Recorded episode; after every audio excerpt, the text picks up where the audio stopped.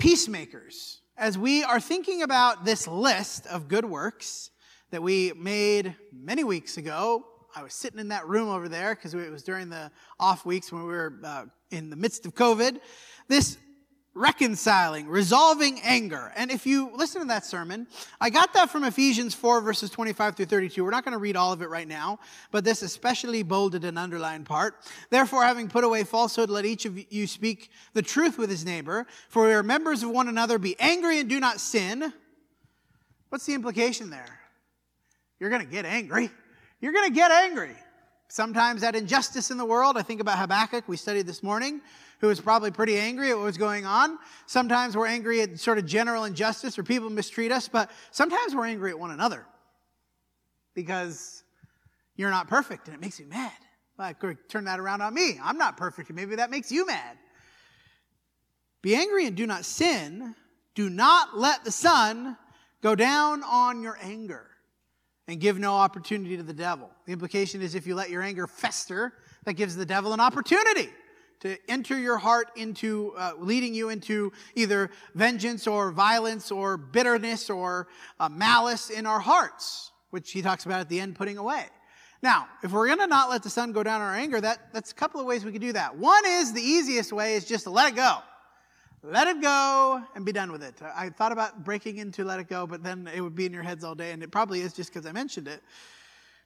To let go of that anger. You don't have to talk to the other person. You just get over yourself. But sometimes we can't do that. And if I'm not going to let the sun go down on my anger, if I can't let go of the anger, what am I going to have to do? I'm going to have to make it right with you. I'm going to have to talk to you about it in some way. So we know that conflict, of course, is an inevitable part of human groups, because we're not perfect and we're not the same.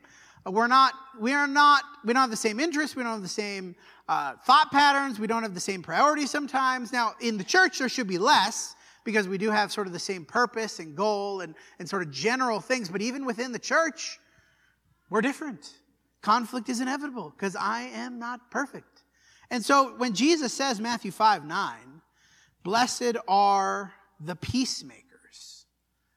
People who make peace between other people. Now, it could be between yourself and someone else, or it could be between two other people that are having conflict. Blessed are the peacemakers, for they shall be called sons of God. Conflict is inevitable, but how we respond to conflict, how long it lingers, what happens with that conflict is up to us, which is why Paul says to the Ephesians, don't let the sun go down on your anger. Make it right. Be a peacemaker. We all need to make peace in our own lives with those who have maybe wronged us or those who we have wronged.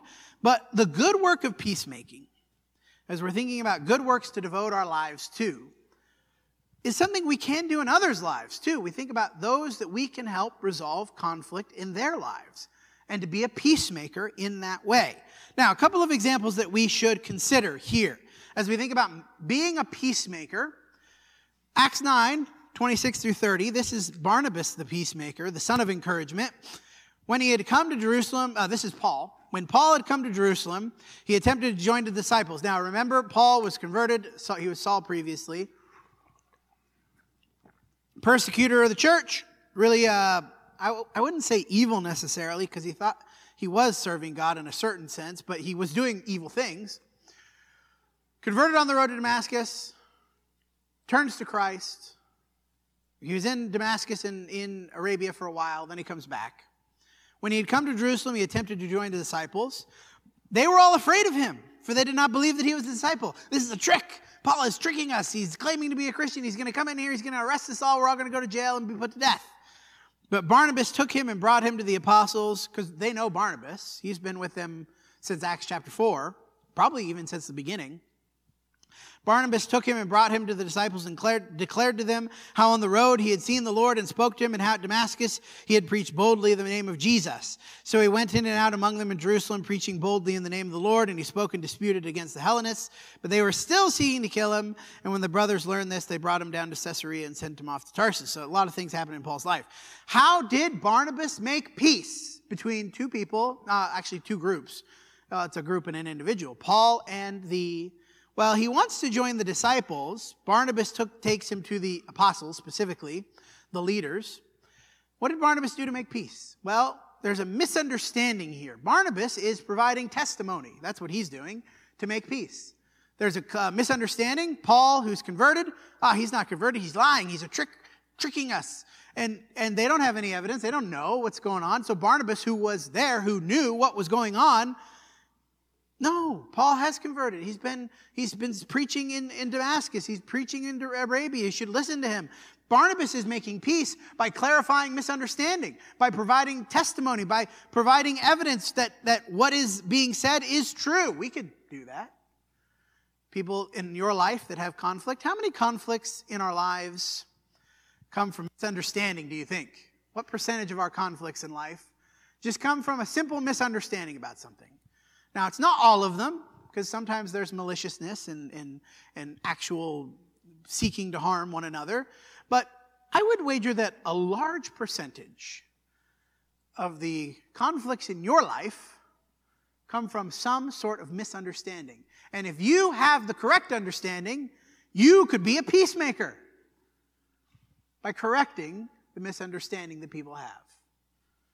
That's going to happen a lot in families, probably, because you know more about families, your family members. But it could happen in our friend groups, and it could happen in our congregations, right? As we are with one another, we know things about one another. And maybe somebody's talking to you, and you're like, they're talking about a third person, and I just can't believe they did this thing, and can you believe what's going on in so-and-so's life? And maybe you have an opportunity to stand up and correct and say, no, that's not how it actually happened. You're misunderstanding what happened in this person's life, what they said or what they did. Make peace. But we know, nicely worked out with Barnabas, worked out really well. Doesn't always go that way, right? Acts 7, 23 through 29, as Stephen is preaching a sermon about what's happened in ancient Israelite history, talking about Moses. When Moses was 40 years old, it came into his heart to visit his brothers, the children of Israel. Of course, he grows up, right, in the household of Pharaoh. He grows up in the household of the ruler of Egypt, and he's sort of separated from the Israelites who were slaves in Egypt. And at 40 years old, it came into his heart, you know, I should go see the Israelites, see what's going on. Seeing one of them being wronged, he defended the oppressed man and avenged him by striking down the Egyptian. He supposed that his brothers would understand that God was giving them salvation by his hand, but they did not understand. And on the following day, he appeared to them as they were quarreling and tried to reconcile them to be a peacemaker. So he strikes an Egyptian, saves the Israelite. Then there's a later day, the Israelites are fighting amongst themselves. And he's like, oh, I could solve this. I could help this. I could reconcile this. Men, you are brothers. Why are you wronging each other? But the man who was wronging his neighbor thrust him aside, pushed him away. Who made you a ruler and judge over us? Do you want to kill me as you killed the Egyptian yesterday? At this retort, Moses fled and became an exile in the land of Midian, where he became the father of two sons. Now, of course, we know this is all working according to God's plan, but Moses, trying to be a reconciler, didn't work out so well. That happens in our lives, doesn't it? We try to make peace between people, and by trying to insert ourselves into other people's conflict, there is this inherent pushback sometimes. Ugh, this is not your business. Why are you inserting yourself here? Go away. Push. I like this idea that he thrust him aside. He pushed him out of the way. Get out of here. That's going to happen maybe in your work environment. That's going to happen in our families maybe sometimes. It shouldn't happen in the church. Why? Because we do have a responsibility towards one another to be peacemakers. And if we're in conflict with one another and somebody comes and tries to be a peacemaker, we should not have the attitude of this Jew who said, who made you a judge over me? You know who did that? God did that when he made us part of the same family. I have a responsibility towards you to make peace, and you have a responsibility towards me to make peace. Blessed are the peacemakers. As we see with Moses and to a lesser extent Barnabas, who Paul still had to leave for a while because they were still trying to kill him. Peacemaking is among the hardest. I have in quotes here, hardest. Most challenging. Most stressful good works, because it relies so much on other people and their reactions, right? It relies on the hearts of other people. Which is why, of course, Paul says in Romans 12, 14 through 18, Bless those who persecute you. Bless and do not curse them. Rejoice with those who rejoice. Weep with those who weep. Live in harmony with one another. Do not be haughty, but associate with the lowly. Never be wise in your own sight. A lot of preamble here. Repay no one evil for evil, but give thought to do what is honorable in sight of all, if possible, as far as it depends on you. This is really apt in Paul's life because he tried this and did not always work out. Live peaceably with all. Peacemaking is a good work that we can only control so much. I can only control what I'm doing. I can't control if you're going to respond well. I can't control if these people are going to stay prideful and in conflict. And I can't control if I just can't make you do the right thing. Which is why it says, as far as depends on you. It's one of the few good works that has that kind of qualifier. Because it is so dependent upon what other people do. And we see here, though, in the preamble, some qualities that make for a good peacemaker. What do we see? Well, one who blesses instead of curses. What does that mean? That you're thinking about how you can be a benefit in somebody else's life and thinking about how they could have benefit in their lives versus wanting bad things for them. If you want good things for people, that's going to help you be a peacemaker as opposed to just wanting vengeance and justice all the time. If you want people to have bad things in their life, you are not going to be a good peacemaker. Good peacemakers want what is best for the other person. What else do we see? Rejoice with those who rejoice. Weep with those who weep. What is that? Empathy. If you want to be a good peacemaker, want to make peace between yourself and others, make peace between others who are in conflict, you need empathy. You need to be able to put yourself into their perspective on the conflict. Why does this person feel the way they do? What does this person need out of this situation? What are they seeking in this situation? Be empathetic towards one another. What else do we see if you want to be a good peacemaker? Do not be haughty. What's that word, haughty? Arrogant, proud, self-absorbed. Don't think you're so great. And he contrasts it, right? But associate with the lowly. Never be wise in your own sight. You want to be a good peacemaker? Be humble. Be willing to associate with anybody. Not just those who will benefit you, but those who you can bless. If you're thinking about blessing and not cursing, right? And you know people in your life that you like to be around because they are they have this inclusive nature. They want to include everybody. They want everybody to have what they need and what can make their lives better. You know people like this in your life, and I'm pretty sure, like being around such people. Because why? They reduce conflict. They make peace because they are empathetic and they bless others. And they're humble, and they're inclusive. If you want to be a good peacemaker, these are some of the attitudes you should have. Ephesians 4:25 through 32. As we will read the rest of this now, we see some more attitudes and attributes of those who want to make peace. Therefore, having put away falsehood, let each one of you speak the truth with his neighbor. This is just the bare minimum. You want to be a good peacemaker? Be honest. For we are members of one another. Be angry and do not sin. Do not let the sun go down in your anger. Do not give any opportunity to the devil. Let the thief no longer steal, but let him labor, doing honest work with his own hands so that he may have something to share with anyone in need. That's that, again, idea of blessing and not cursing, right? How can I be a benefit to other people? Let no corrupting talk that would lead people away from the truth, talk that would lead to anger, talk that would lead to resentment, talk that would lead to bitterness. Let no corrupting talk come out of your mouths, but only such as is good for building up.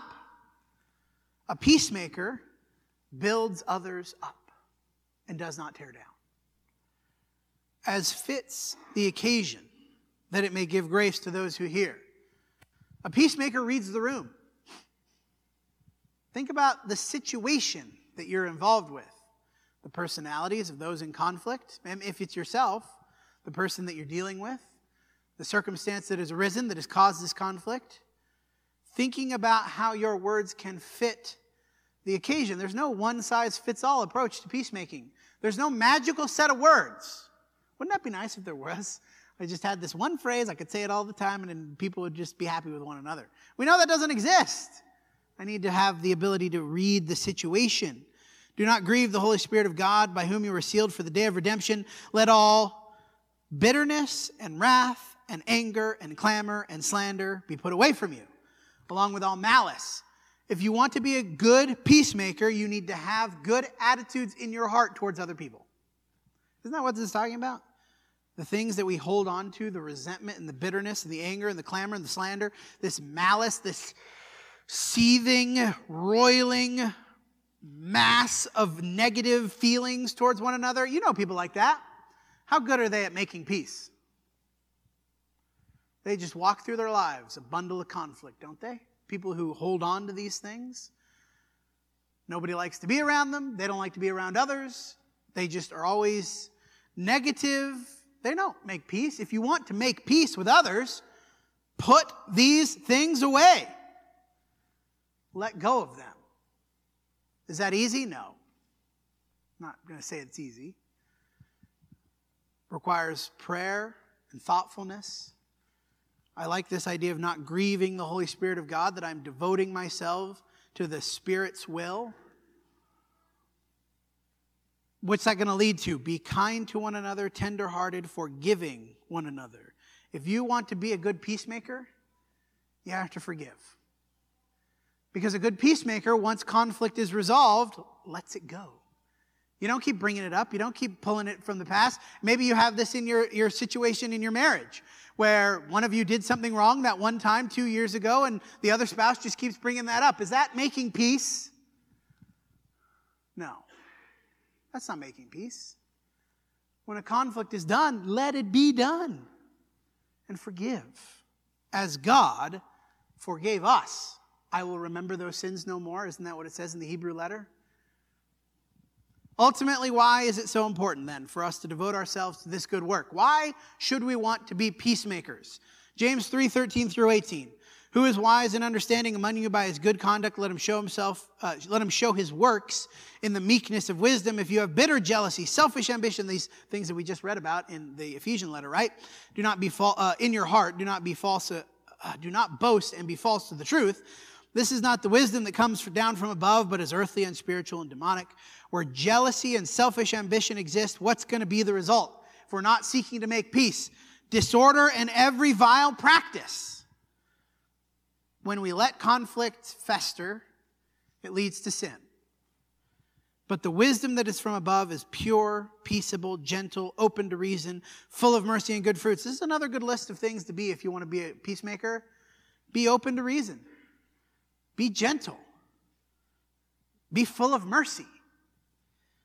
And what's going to be the result? A harvest of righteousness. Why should we want to be peacemakers? Because when we make peace in our own lives, it's easier for us to be righteous. When we make peace in the lives of others, it makes it easier for them to be righteous. When we make peace in our congregations, it makes it easier for us to be righteous. Because conflict leads to what? Bitterness, wrath, anger, clamor, slander, malice. That's what conflict leads to. These negative feelings that lead us into sin. So when we make peace, a harvest of righteousness is sown in peace by those who make peace. Remember, what will peacemakers be called? Blessed are the peacemakers, for they will be called sons of God, children of God. Why? Because that's what Jesus did. The Son of God was a peacemaker. We'll end with Ephesians 2:12 through 18. Remember that you were at that time separated from Christ. And remember that Paul is saying this as one who is intimately aware of this, because that's how he was. You were at one time separated from Christ, alienated from the commonwealth of Israel, strangers to the covenants of promise, having no hope and without God in the world. We were all that way at one point. But now in Christ Jesus, you who were once afar off have been brought near by the blood of Christ, what we just remembered here. For he himself is our peace, who has made us both one and has broken down in his flesh the dividing wall of hostility. Hostility between Jew and Gentile, hostility between us and God. By abolishing the law of commandments expressed in ordinances, the Old Testament, that he might create in himself one new man in place of the two, so making peace. I have peace with you, why? because I know that you are just as lost as I was. I need just as much forgiveness as you do. The great level playing field of God's kingdom. None of us should be haughty and arrogant because all of us are equally in need of Christ's peace. That he might reconcile us both to God in one body through the cross, thereby killing the hostility. He came and preached peace to those who are far off, the Gentiles, and peace to those who are near, the Jews, for through him we both have access in one spirit to the Father. As we conclude today, the invitation is to be a peacemaker, because Christ is a peacemaker. And he specifically wants to make peace between us together. That's what we're celebrating here, right? The offering that he had at the Last Supper. Do this in remembrance of me. And as we do this together, we're remembering the sacrifice of Jesus, how that makes us united in one, ultimately because it unites us with the Father. He made peace between us and God. So be a peacemaker between others, so that that harvest of righteousness can be had in this group of people.